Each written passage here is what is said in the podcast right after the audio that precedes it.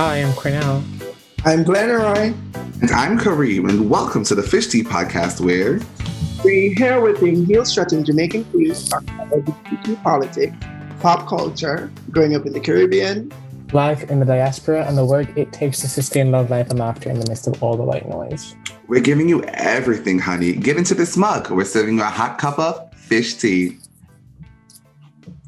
Bottoms up.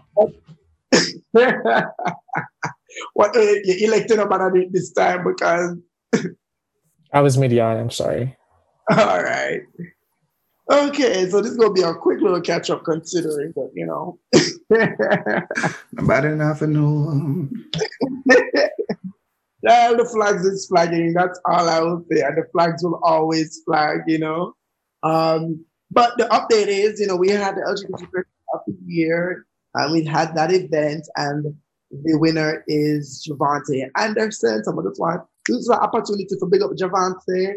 Um, we'll talk to you about the message them about, you know, possibly coming on and talking about it. But Javante does a lot of work um, using their their platforms to like mobilize funds for persons who are displaced or persons who want to go to school abroad or you know um, LGBT Jamaicans everywhere. So you know, um, it was good to acknowledge somebody like that, and we also acknowledge um, Paris and Imani, both um, trans persons who volunteer a lot um, to, to, do work with the community. And Imani, as a creative, is doing a lot for queer visibility. So big up for girls. You know, the girls showed out, and we had a nice, cute little event and I was serving some Fortis Queen, you know, Fortis Queen realness before your profile picture. Hmm. So, where was that for the same award, or was that for a different category for the oh, other two? What we did is that it was they all went up for the same award, but you know, based on who you know scored second and third, we kind of titled the award to match their contribution. So it was kind of flexible in that way. So Imani's contribution was primarily um, art, you know, and, cre- and in the creative sector. And Paris's contribution is primarily volunteerism. So we did it that way. So those second awards aren't fixed. It depends on, you know, when we do it again next year, what is the nature of the contribution of the person. Okay, cute. So we and is this the first time you're doing this? In this way, where we've, we've, we've used hero, like the Heroes Day period to kind of celebrate LGBT persons before. Like last year, we celebrated like two, you know, leaders and two upcoming leaders. Um, and so we've done that before.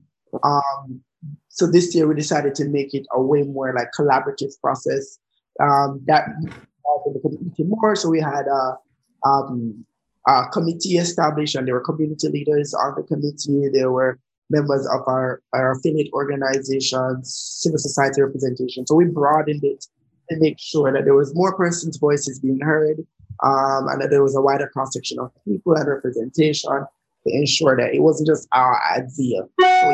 So it's the first time we're doing it this way. Cute. Mark. Kareem, what have you been doing with your life? Yeah. Oh yeah, Fish Tea did actually get nominated, you know.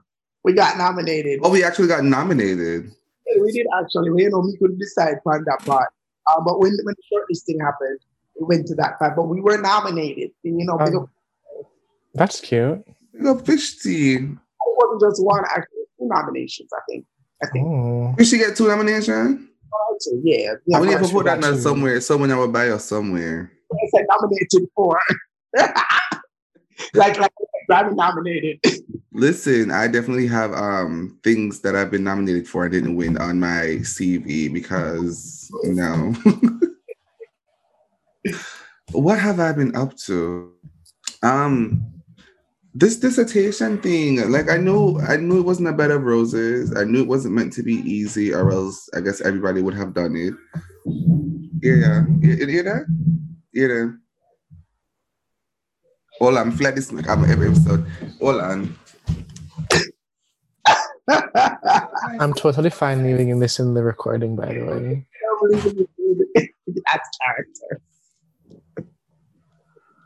Sorry about that. So we've decided you're leaving that in. it's like every freaking episode. No matter what I go, no, sir. It is the freaking dissertation has stressed me out. Um, I'm trying to pick. So I'm doing interviews. So I'm trying to pick um, the LGBTQ organizations within the US that I'm trying to that I want to interview.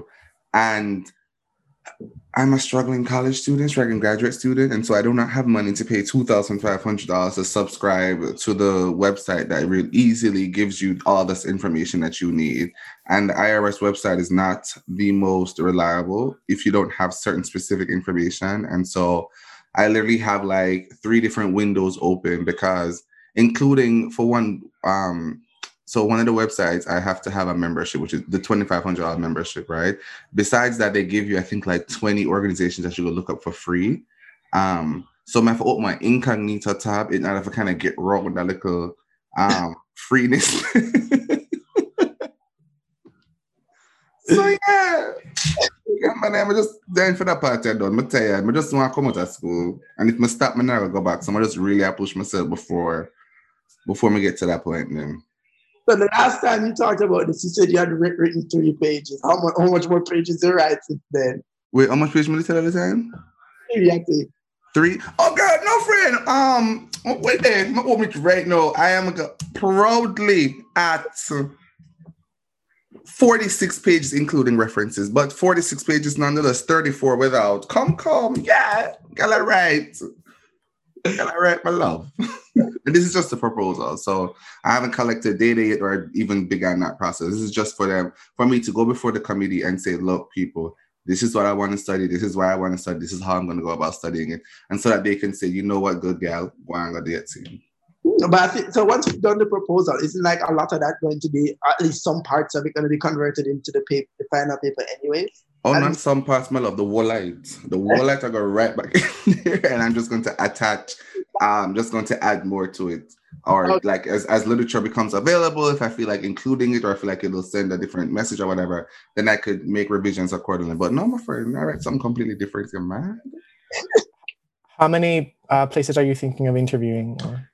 So I chose 20 places, which is a bit ambitious, um, but I just put it in there so that I could cover each major region of the United States. So they have like four major regions, and I, so I picked about four or five um, LGBTQ organizations from each region to kind of. Oh, uh, it is. Couple in certain places, I can give you a contact or two depending on what you're interested in. Okay. Yeah, just, just, just from my recollection, because remember when I did the whole thing with the State Department. Right. Like, so like in Orlando, we spoke to a good amount of LGBT organizations. They're like the Zebra Coalition and other people. So that's some of them that I do remember. So let me know, see if I can remember, get some cards from somewhere and I can put you in contact. So yes, um, please. I can. Colonel Wakip. Sorry, I was distracted. I was looking at my my pay statements. Lord. Your pay statement? Um, you that smell that yeah. enough. I, I don't know about that. Um, I, I thought I was going to get some more, but like taxes are a whole situation. Uh, I mean, let me see what's new.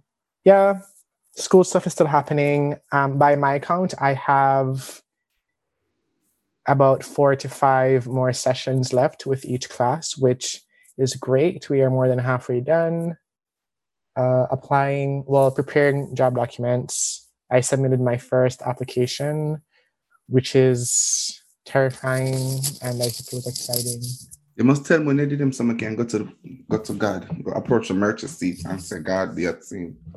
Yes, please do. Please do. Um, but yeah, I mean, we'll see how things go over the next few months. But that's about it on my end. Isn't the semester going by fast? No, or is it couldn't go by fast enough? I feel like I was looked down and looked up, and now it's November, and I'm like, oh shit, semester I look for done again.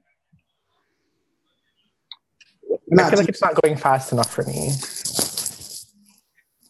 I I want to be, yeah. I think I'm not tutoring this semester, so and, and thank God. I mean, even though I like every, every now and then I'm interested in doing criminal law, I don't think I'm gonna think we could have managed it too much things at one. But I'm gonna try to work it out that the, the semester will start at the start of the year when things are shook up, you know. Um, look a bit easier than way there. But Cornell, you don't say something that can bring us into our topic. You was talking about the pay statement. So how about you introduce the topic? I'm actually so sad. I'm so sorry. I'm distracted. This is anyway. No one needs to. Introduce the topic and make we talk about it. Anyway, okay, this is like TMI, but I worked more hours compared to my last paycheck, and I end up with less. And I'm just very confused right now, but whatever. Um, in any case, uh, so today we are. I mean, it's funny that you know we're talking about that at a time like this, but we are going to be talking about the. How do I frame this? So some of you might be familiar with, with this idea of the the pink dollar. So there's this sense that uh, queer folks, um, well, gay men in, in particular, have more disposable income. So we're going to have a bit of a discussion to see, well, is that really the case? And perhaps how do our monthly expenses differ from the quote unquote general population? So what's y'all budget look like? What are y'all doing with the with the coin? I think for me, if I think about, you know, as my, as my land batty work, as my land batty work, I'm gonna look somewhere else for live. So I started officially at J5 in September. By October, I have my own place. So when Whoa, pause, rewind. Come, you started where when? I, the batty work, J Flag, In September? so September 2016. Okay. And And- wow, okay. Yeah, that's the thing. But to be fair, at the time, it was me and my bestie Xavier, um, who has since passed, as well as my other friend. So it was the three of us living together, and he had already had his own job. But I think about just, you know, as queer people, well, me, I can say it because it was one of my motivations. But what fuck? I want to still want fucking our parents' place. So that means I want to have our own place. You know, the whole do you host or do you travel? Right? Some bitches got a host, and I was a hosting bitch. Right? So those are the kinds of things I think because we have to move out quicker, as you know, depending on the kind of relationships we have in our family, we can have a women over, and even if you don't get to know, you can't necessarily have a bunch of girls over or kiki because your parents don't want that around them. So yeah, so we end up move out quicker. Not to mention people who are actually displaced and have to just who are forced to find a place quicker.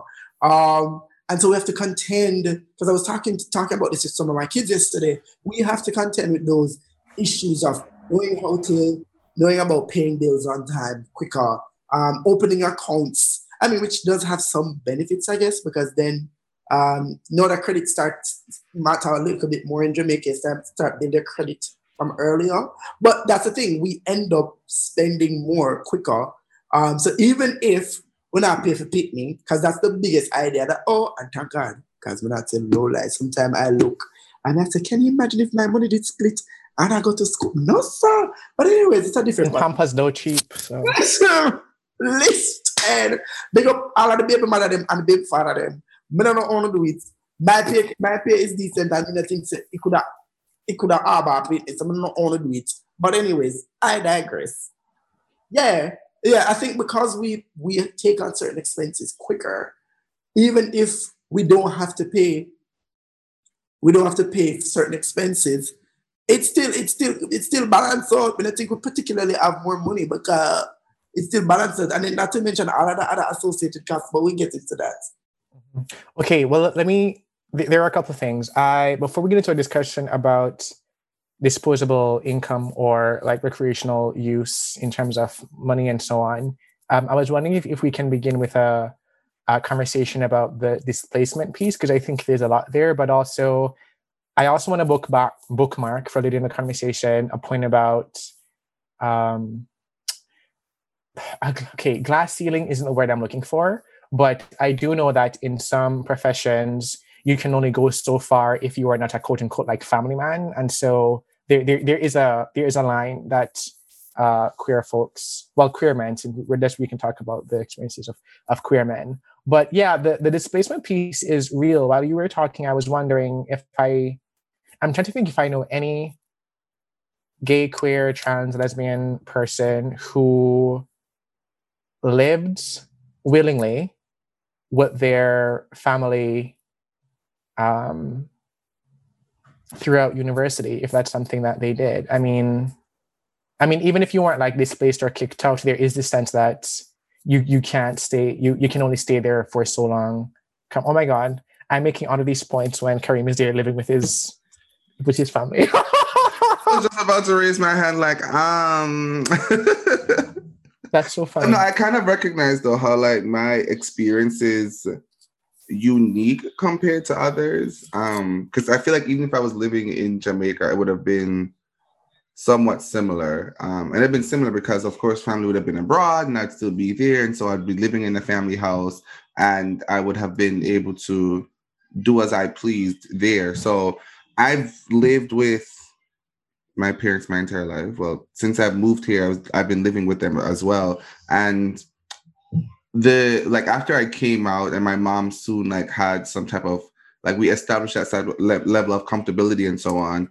I was able to bring my lovers, boyfriends, whoever they are, here um, and handle business. Um, even now, like before I moved upstairs. So we live in a multi-family house for context. And so it's essentially two separate apartments, two separate living quarters. Before I started occupying the um, upper level, my husband and I were downstairs in the little one bedroom.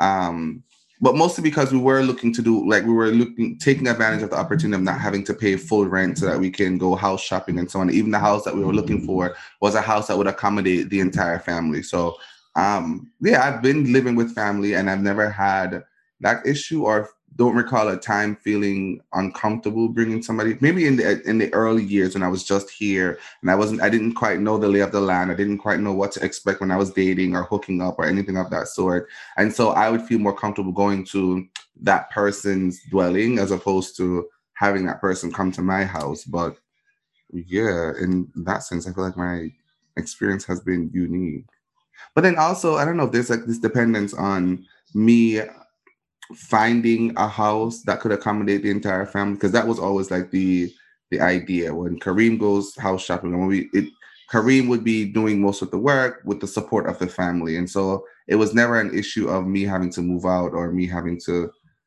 do like seek elsewhere or take on some of those responsibilities that Glenroy mentioned as it relates to like displacement or just wanting to get out. Yeah, to add some context, well, so one, so let me do with the general and then the personal. To add some context, um, we did a needs assessment and we're rolling out the information from that. But I can say this one in five LGBT Jamaicans have been displaced at some point in their lives. That's what the research is showing. 20% of us experience displacement at some point in our lives. So it's it's like it's a major issue. But for me, um, and this is a personal, I was never asked to leave, and it was never that I just knew I wanted that for myself. I mean, truth is that once I had moved back in with mom at different points, or whether it was after Xavier died and I moved back in, or after I came back from London and I moved back in, I did have my visitors. But I think there's always just a greater sense of comfort for me at least because I did. So my mom has a two a two story house, and her the, the story at the top she rents out. So um, yeah, I was upstairs, but you know, there's still just a whole sense of comfort about living by yourself and having your own space. And I, I never felt a hundred percent comfortable with you know, having my girls over. So it wasn't even about the niggas at that point because, you know, the niggas come and go in and room them. Who say if I want to see a man I walk through that I feel them misses. By then, everybody know who be. But, you know, you and your girls want to in a little living era and chop it up. And it just always, it just never felt conducive to that. Even though it wasn't a, at that point, it wasn't even a matter of my parents doing anything or my housemates doing anything. I just wanted a, a kind of space that I, and I'm bad and I lived alone I had lived on my own or with friends twice. So I kind of just wanted that again. And I think that's also it. There's a peace of mind that comes with cultivating your own queer space. So even in that same needs assessment, um, one of the findings were that LGBT people feel most comfortable when they, they're in their own spaces that they rent or own. That's the kinds of safe spaces that they're able to create. And critically for me, who's a house mother, having that space is, is, is also very important for me to be able to have family events, have my kids over. And, well, some of my kids have their own space now. So that yesterday we had a little movie day thing. But yeah, that's also important. So, so there, there, for queer people, you also need to have a space for potentially supporting other queer people who might be displaced. So it's a it factors major into managing our expenses, especially since we can't live in a certain a certain community. So like a girl like me know me not live certain place. So like when me look for houses and so, I never did even cut out no Sunday gleaner for find a cheap place because one mean have the time and the energy to do all of that. But beyond that, the reality is um, I knew that cheaper rents meant certain spaces that I wouldn't thrive in. So I knew I just went with a realtor company and I did that twice and they would find the spaces that they were more expensive spaces. So I probably could have gotten, um, even though I have a great space where I am, I probably could have gotten the same type of space um, for cheaper. But the reality is what it would cost to do that in terms of, you know, where would I be living? And it's not like, you know, the ghetto rooms. If it's one ghetto where you grew up in, then you are right. So it's like me, me grew up in one ghetto, so my ghetto was all right for me. But me not not to stop myself and go one next ghetto with my little careless behavior because me never know what happened. So I automatically was looking for the Kingston sixes and the Kingston eights and the Kingston tens and the Kingston five, which mean ranked at a particular level. So that's also another thing to think about when you talk about pink dollar and what it costs to be queer. I mean, just to add really quickly to what you're saying is also a point about uh, harassment or discrimination from potential landlords as well, right? So um, they might have a particular sort of opinions about the the tenants that they want to be a part of their you know buildings and so on. Right. Um, so there's that. Okay, so yeah, okay, so people uh, grow up faster in a certain kind of way. They might be either pushed or there's a greater desire to move out. So i mean at the point that you know we've all found relatively decent jobs how do you think the the the expenses um, differ at that point i have some ideas but i am i'm curious to hear Make Kareem talk first because she have her nails and something, you know, so that, that has to in the monthly budget. I mean, you're right. I've definitely. And before Kareem goes, I think there's also a point about like what kind of queer you are too, right? So Kareem might be more my a look queen. so um yeah, but I mean go on.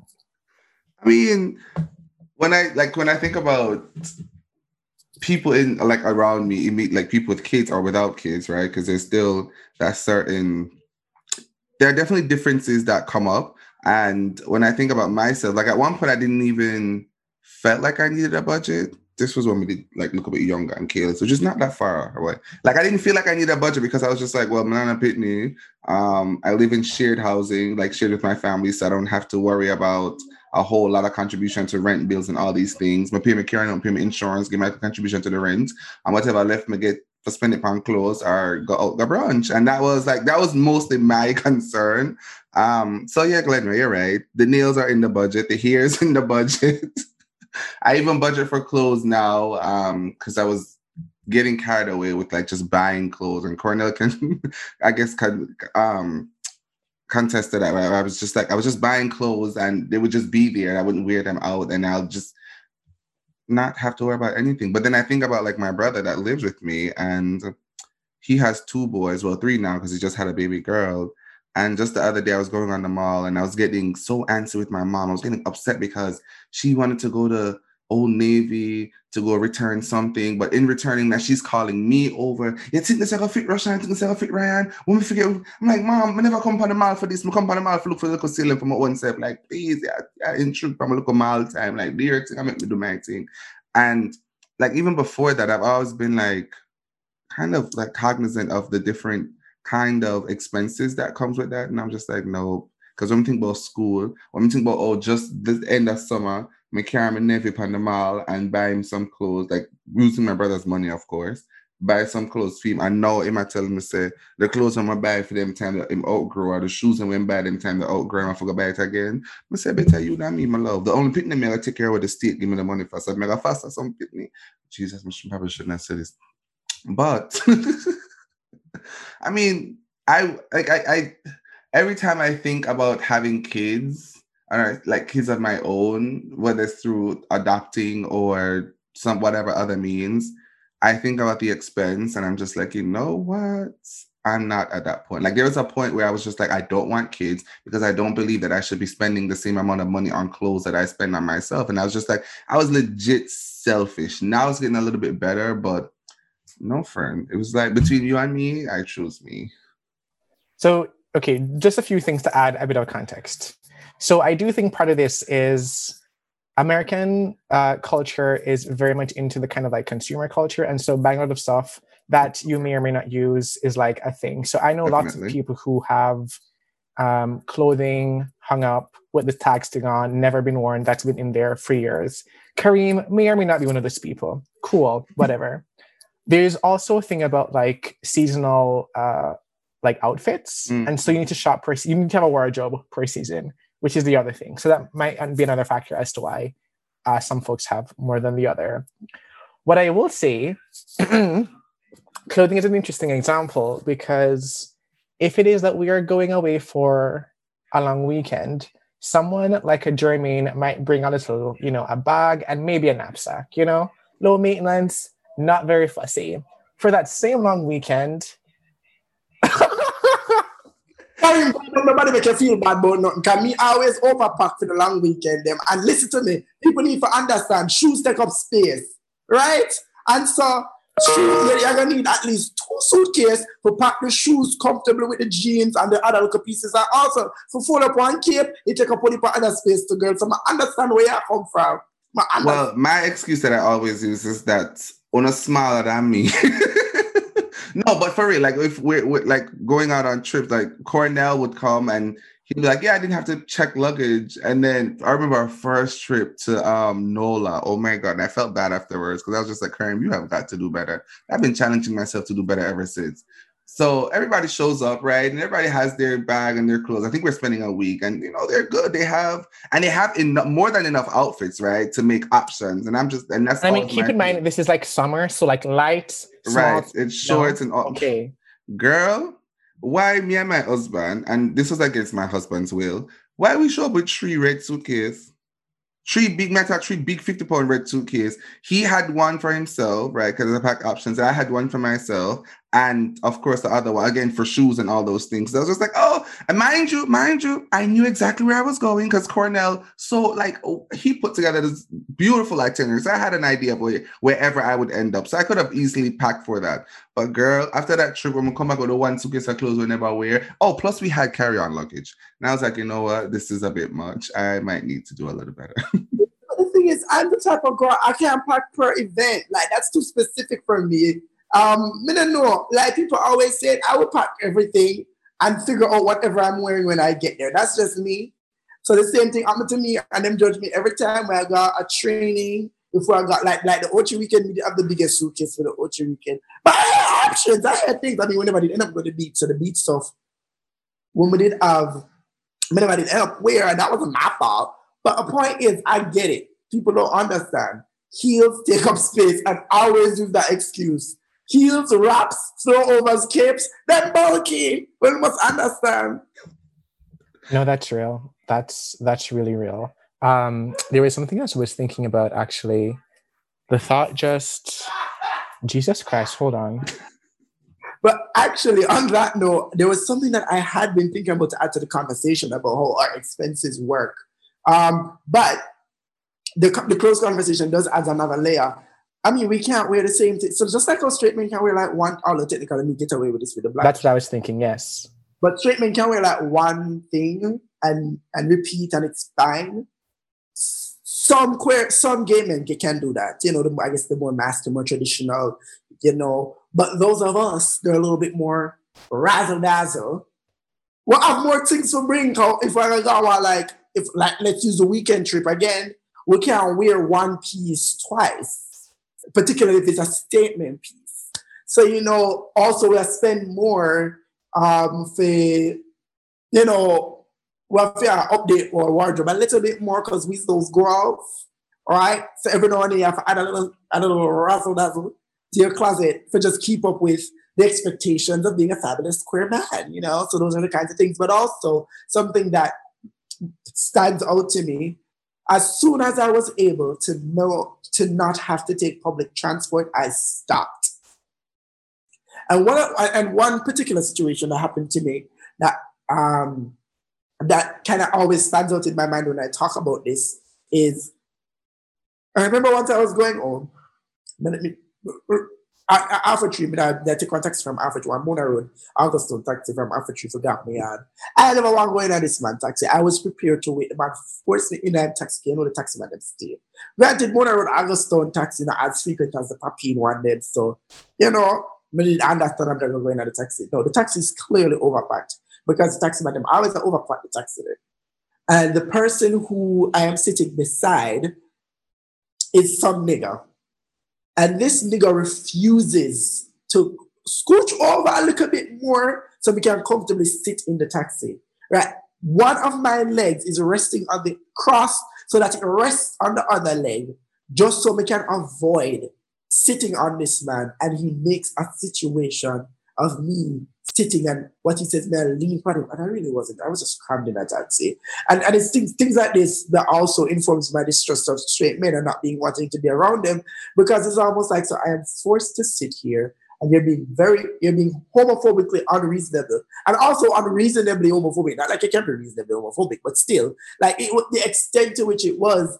And it was just like, and this is my fault that I take a fucking public that, that take public transformation. So the minute I was able to call a taxi to get everywhere, I did that. I don't take public transportation for shit.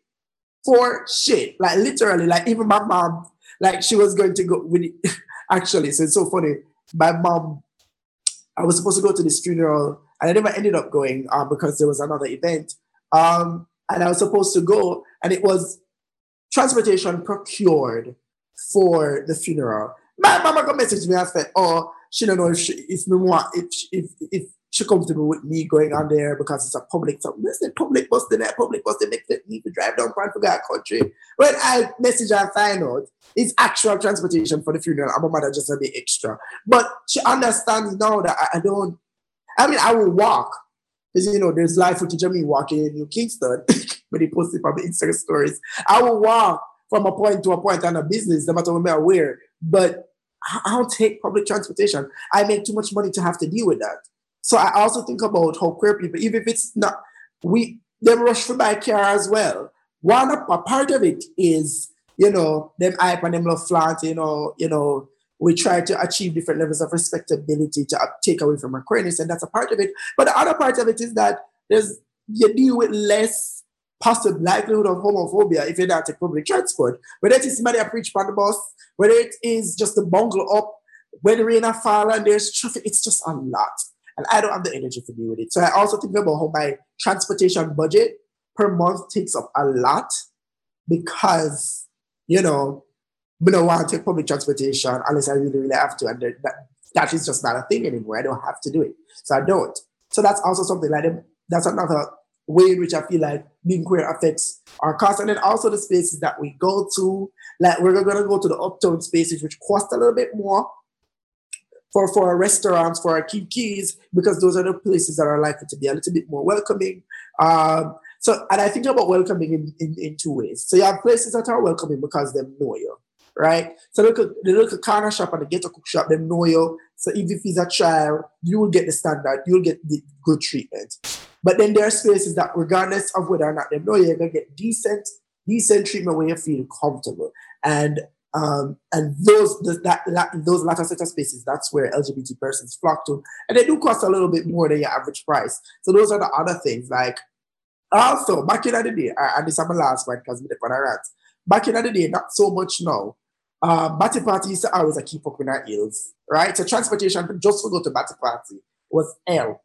Now these days, I'm gonna keep it closer to the flats, you know, you know, outside transportation. But those are other things that you have to think about, like um, it, it, it costs more to go to the events that we would like to go to because you know them used to keep all this way out just for safety purposes, and I think those are all the things that come together that make our lives costlier. So even if we're making bank, or even if we don't have kids to spend our our, our monies on, it got to all of the other things then because our lives aren't as livable in the same ways that others are. Mm-hmm. Uh, a couple of things. So I mean, okay, out of okay, earlier I, I would have. I mean, when Kareem was talking, I, I thought it would have been interesting to see a little bit more about like even personal care products. I think we're past that, but it's just something for that listeners can chew on maybe in their own minds. But I mean, to something that Glenroy said, you are right in terms of thinking about options. I am also someone who likes to have options. I don't think the the other this point is gonna is um, only about queer people, but there are some people who are very uh, like social media conscious, and so it's like, well, not only do I have options, so my clothing isn't repeated in you know based on the days or like, the, but it needs to be. It can't be something that I've po- been posted in before either, and so there's an additional. So people buy new wardrobes for for different reasons, and I agree with you in terms of the point about taking public transit because I remember. I mean, so I'm in Toronto, which is, you know, they would they well they would like to tell you that it's more you know queer friendly, whatever, cool. But I was super paranoid about uh, wearing heels in public as well, and so the few times I did it, I also got me an Uber as well, and so I I can't. Well, I guess depending on where you are in the city, you might feel more or less comfortable for that. But I agree, there there is the sense that uh, paying a bit more for private uh, taxi or transport services is is worth the risk. But since okay, but this is a useful segue then in thinking more generally about travel expenses. So we've talked a little bit about traveling and going out. I mean, I guess we can maybe merge the two. So is it the case that uh, gay people go out more to events, to parties, to gatherings? And do you think uh, gay people travel more as well? That depends on which gay people are top, bro. Right. Wow. Um, Yeah. But I, even if we traveled and partied as much as straight people, we'd still be paying more because of the other circumstances. But you can't go in Korea.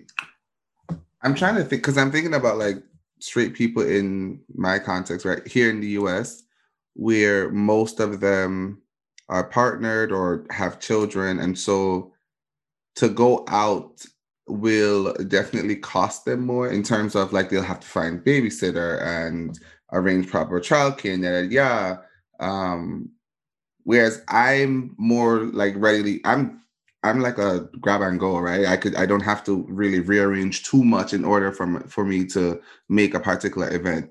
And I'm like literally thinking about like the past few weekends or even just during the week. I'm just like I'm so exhausted. But then I think about all the different gatherings, right? Whether it's virtual or in person that I've been to. I'm like, damn, like if these little boys out here running around, they were actually mine. I don't think it would have been so easy. Well, it probably would have because I have like again, I live with family members, so it's not too much of a struggle to just leave them and go. Mm-hmm. But no, I think we're definitely, and I'm not sure if it's by virtue of just us being more social beings or if it's just the convenience of not having to really worry about arranging all those, making those other arrangements that we go out more. But I think for speaking personally, it's definitely a mixture of both, right? I definitely have different pockets of friends that always invite me to these different events, and I always feel compelled to go. So I'm always going. In that sense, in that sense, I'm a social being. But then also, I don't necessarily have to make a lot of um rearrangements. Like my husband, no, I'm gonna just get up and go by myself, or I find another friend to go with. So it's not. Oof. Yeah. And I mean, sorry, go ahead. I was just gonna say, just to reinforce the point that I mean we've said it before, but trust me, pitney make a load of difference. Is it that the kids, pitney, pamper, even if you get past pampers, let's think about it. You have to pay them school fee from three, uh, if it's some start earlier to 18, but if you want pitney do, mo- do turn out no out life, you probably got the- them till 23, 25. That's a 20 plus years of expenses going to another human being and just think about that and so you can afford a trip you can afford you can you can save so much to just go on a trip to wherever because also as Karen said, you have to worry about what look after your after you gone. I think about when my mother travels with my brothers versus when I travel. When me travel is day before the day of flight, me I pack my bag and I open and I take things off a line and I train a suitcase and I go, my brother can't do that. Because she have her suitcase and my two brothers' suitcase to organize everything. And then while she at the airport, she have to think about them and her. Uh, and even though one of my brothers is like he's 13 now, it's still it's still a lot to think about. Like it's three persons with three tickets that have to organize and make sure set three passport ready. But me frequently a couple of times me I got airport and forget my passport and have to turn back. So can you imagine? I believe that. I I don't know what I would do if I ever forgot my passport on the way. That would that's too much stress. Um, but one thing I'm thinking about right now though is okay, and just for the sake of the listeners, this is all supposition, obviously, like we don't have statistics. But I'm also wondering if, um, like, okay, and this is, I guess, based on my experience, I feel like gay men aren't typically as bothered about, um, what's the word? Sharing in a way. So, for example, on any of the trips that we've done, people well, in some cases, you know, people were sharing like the same bed for example. And so, whereas you know, among straight people, they're understood about about like distance and like um, comfort and privacy, particularly if you are traveling um, with a with a group of like different sexes and you know genders and expressions. I feel like with queer people, the, the same hangups aren't there in the same way. So, okay, Lenore, what, what are you thinking? Because I'm not sure what that's think it really depends. It really depends. If it's a girls trip, then it's the same. Yeah. Um, because I feel like women have that kind of you know fealty with each other. Um, and sometimes even with the niggas, them if they if you if, if it's your real niggas, they don't have a problem share a bit can you know say I don't know, right? So I feel like maybe that bit, but you're right, when it's a mix of sexes, then it becomes like, oh, what does it mean for you to share a bed with this person? and what could people be thinking. But that kind of interplay of gender relations, I think of it also the economic considerations as well. Because, um, and this is something to think about. I feel like, and it's, it's kind of it's complicated, but a thought I'm thinking through in my head. I think straight men have to budget for um, paying for dates. They have to budget for performing traditionally masculine roles in a way that some queer men do, but not all. And I think in the same way, straight women, a lot of straight women I know, they can count on being able to get money from a man in a certain kind of way. Even though you navigate all sorts of crazy things to get that money in a way that me as a queer man, I don't expect that. Um, some queer men do, so it's not as simple as that. But like I remember when the Journey Project was having their conversation, the notion of one man manning another man was hotly contested. Whereas in the heterosexual world, it's the tradition for a man to man a woman that people are deviating from it now is progress. But for us, the notion of one man manning the other is hotly contested. And I think also that has all sorts of implications about how much money you have access to and how much money you have to know budget to spend. So that's another interesting thing sorry, for some reason I'm thinking about Soca. Wait, is there a significant difference in the prices of the costumes for the men versus women? I don't. I'm not involved with that. Do you know? Expensive. Hmm. Women's costumes are more expensive, I think. I'm not sure. Oh. But then the women's costumes are way more elaborate, so there's also yeah. They're actually more expensive. Yes, they are. Okay, just curious. conversation not convince me for me. Just saying. I mean, and actually, it's funny that you say that because even if we went to a conversation then about what it takes for uh, queer couples to have children or adopt or conceive potentially, that's a whole nother um, issue. I mean, more. And from I that assume, perspective, is a whole nother thing, child. Yeah, I assume it's more expensive for like queer men specifically to rather than if it was um, yeah i mean yeah. and i'm not trying to like trivialize baby making but man boy meets girl boy sleeps with girl boom baby's here if you know what you're doing. And i think with some and i can't i don't want to say most lesbian couples because that might not be true um but at least for the ones that i've heard about um and for some that i know of they're they're perfectly comfortable with just like well even just a trip to the sperm bank right? It doesn't cost much to much to procure some sperms and um, inseminate one of the two females. But for and that's one of the conversations that Jamali and I even even though we're still trying to figure out for sure are we going to do this whole kids thing, um, like just navigating the conversation, right? To get a con- a consultation about the options available to you right? Unless you have people who have gone through the process. Like I know a few colleagues who are willing to have that conversation, but then even themselves went th- went to agencies that I'm not sure I'd be able to afford right now. Or it's like, well, do I really want to go through this much just to, you know, get a child? Like, can I figure it out on my own and then navigate the process by myself, come what may. But you know, it's very expensive. When you're talking about getting an egg, of course you have to. You, you can't carry the baby yourself. You can't tote the baby, so you have to go um, worry about um, getting a surrogate. Or if you even just for adoption, there are so many like fees and so on that you have to pay in order to begin that process. And when you're in that process, there are more fees that you have to pay. It's yeah, it's a lot. From that standpoint, kids become even more expensive and feel like a drag. But I love them. I'm torn. I'm I'm conflicted.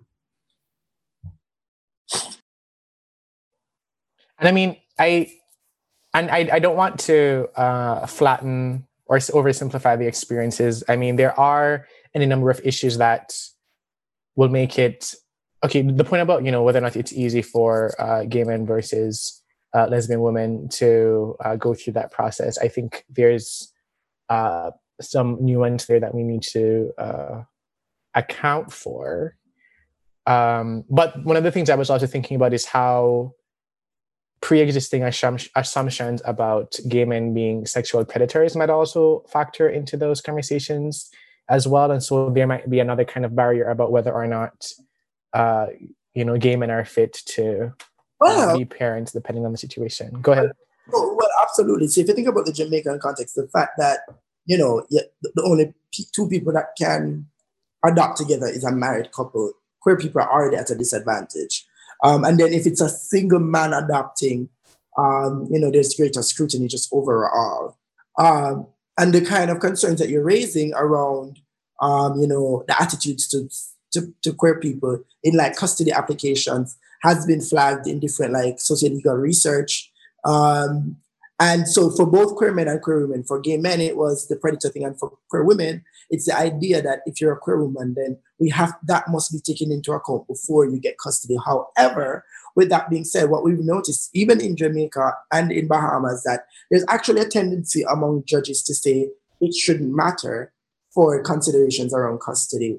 Um, so if it's a good, if the person is a good father, so in both cases it was um, somebody a queer man.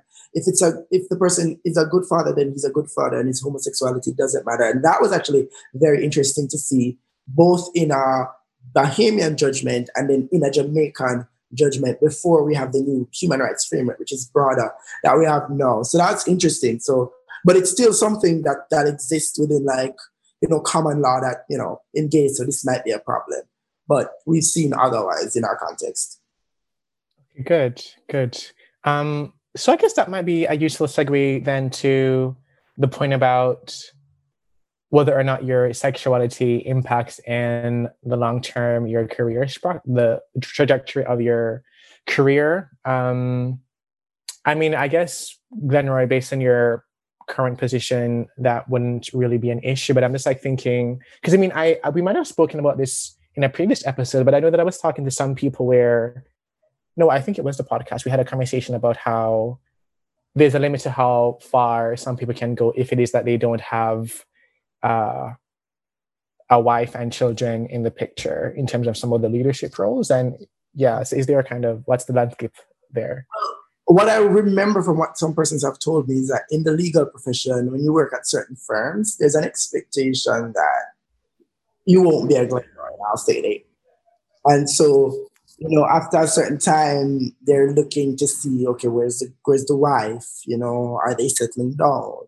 The firm has a traditional image, you know, so that's a thing. I mean, there are lots of queer lawyers, and you, you, see, you go to court, you see them in fine style. So it doesn't stop a lot of people. But if you want to work at like a big firm, so you're gonna get, you know, more exposure and go further in your career, it is a reality. So that's one thing that I'm you know, cognizant of and grateful for that I never did have to worry about um, in my career path.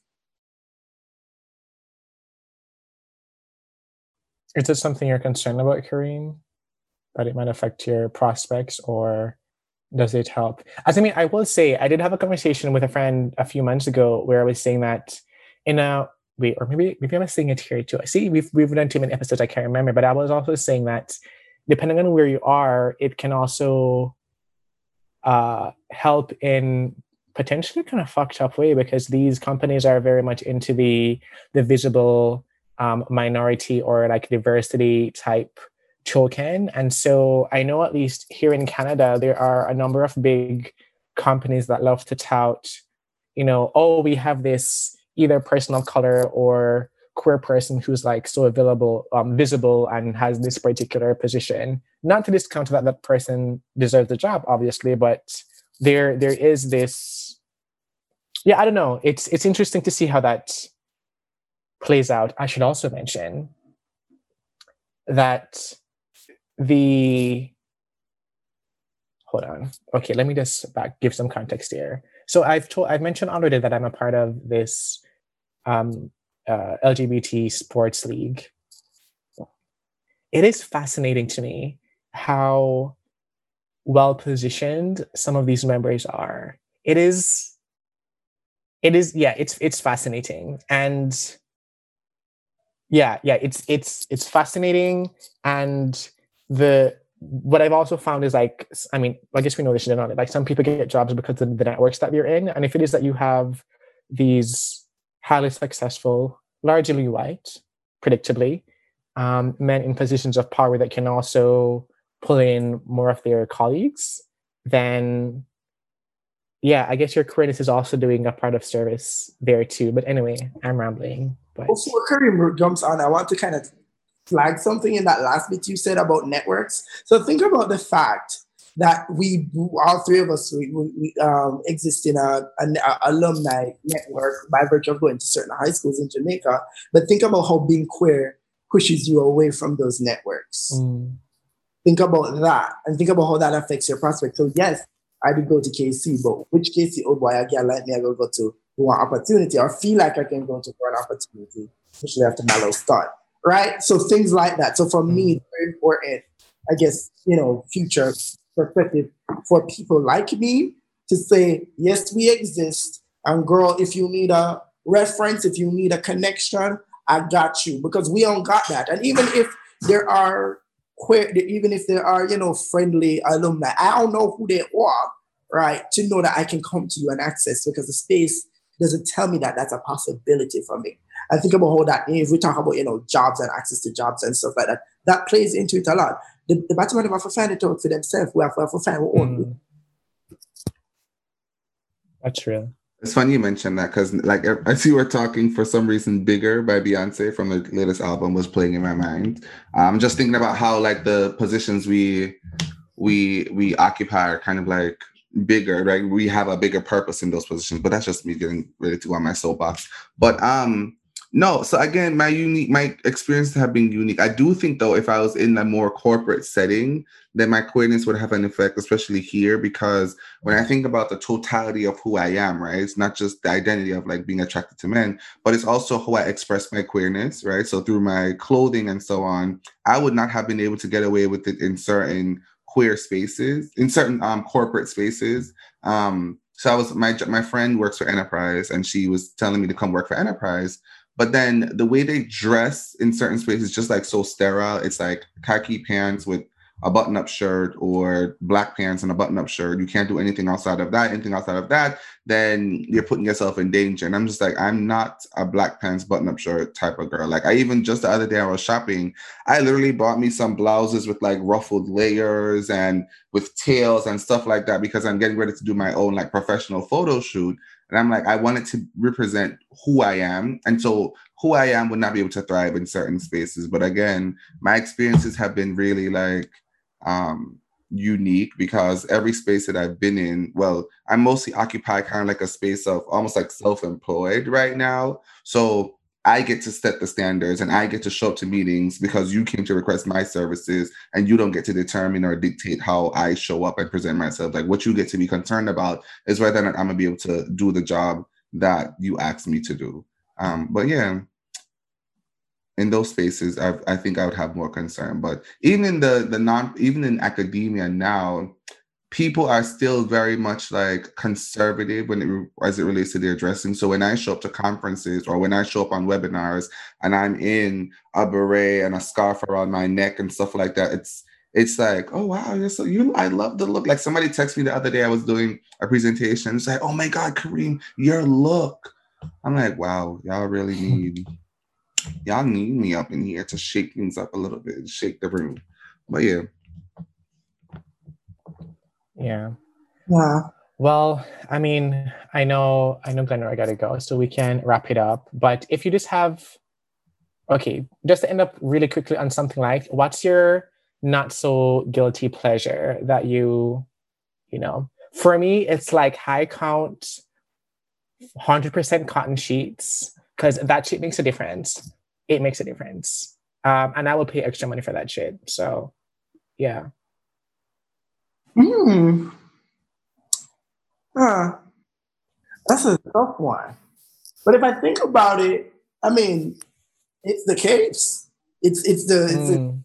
those it's uh, it's the excess. It's the clothes that represent any form of excess. Right now, it might be um, um, blazers with beautiful patterns. Next, whatever it is, I saw this beautiful split sleeve jacket, but then it wasn't available in the in the country I was shopping in when they changed over to US, so I can't use it. But yeah, um, yeah. So things like that. So those are the things that I will spend a coin on because you know my offer of them. You know. Uh, what is it? Like for me, change. By the way, Glenn, I need to check out Sheen, Shine, S H E I N, because a girl up here, Stetcher and shit, them always have some nice, unique things. And like, I'm not talk like expensive, not me talk things where you know you can rock up. You can buy one, two, or three, and have to buy just one. Um, but check them out. Um, I'll put the link in the bio, yeah, man, the link in the chat, the name in the chat. but I think for me now and for my husband and I is because we're somehow on this like health type of thing. So now we're splurging, and it just feels so wrong saying we're splurging on like a certain type of food. So we're buying organic, we're um we're shopping at Whole Foods and those more like specialty markets. When we go to, for example, like Burlington has like this gourmet food section, and we'll be able to we go there and we actually like shop in there and buy some stuff. Um, I think that's like my not so guilty pleasure, and I think I've I'd frame it as such because not everybody has the luxury or the type of income that you can, or just the wherewithal, just the funds to be able to go to those type of places and buy. Because again, they're shopping for families, they're shopping for not just themselves. Whereas just my husband and I, yeah, occasionally mom come upstairs and she's like, "Well, Mama Tia's want to cook now," but like we're not worried about. We don't have to worry about just beyond ourselves. So yeah. Okay, It great. feels weird saying that, but I mean, because everybody should have access to like high quality, good food that's good for them. But you know, Yeah, I feel that. Unfortunately. I don't know what Glenroy said because you were on mute. I, I was saying, but capitalism said no. So That's Yeah, that's that's savage. Uh, In any case, uh, thanks again for joining us, dear listeners. Um, as per usual, please reach out to us on our socials, Instagram, Facebook, and Twitter at PhD Podcast, and you can email us at phdpodcast at gmail.com. I hope you enjoy this one, and we look forward to hearing your thoughts. You know, is it really the case that um, LGBTQ people are spending uh, more and perhaps more friv- frivolous, frivolously in, in certain areas? We'd love to know. In the meantime, we hope you're staying safe otherwise, and we'll see you next time. Stay sophisticated. Bye.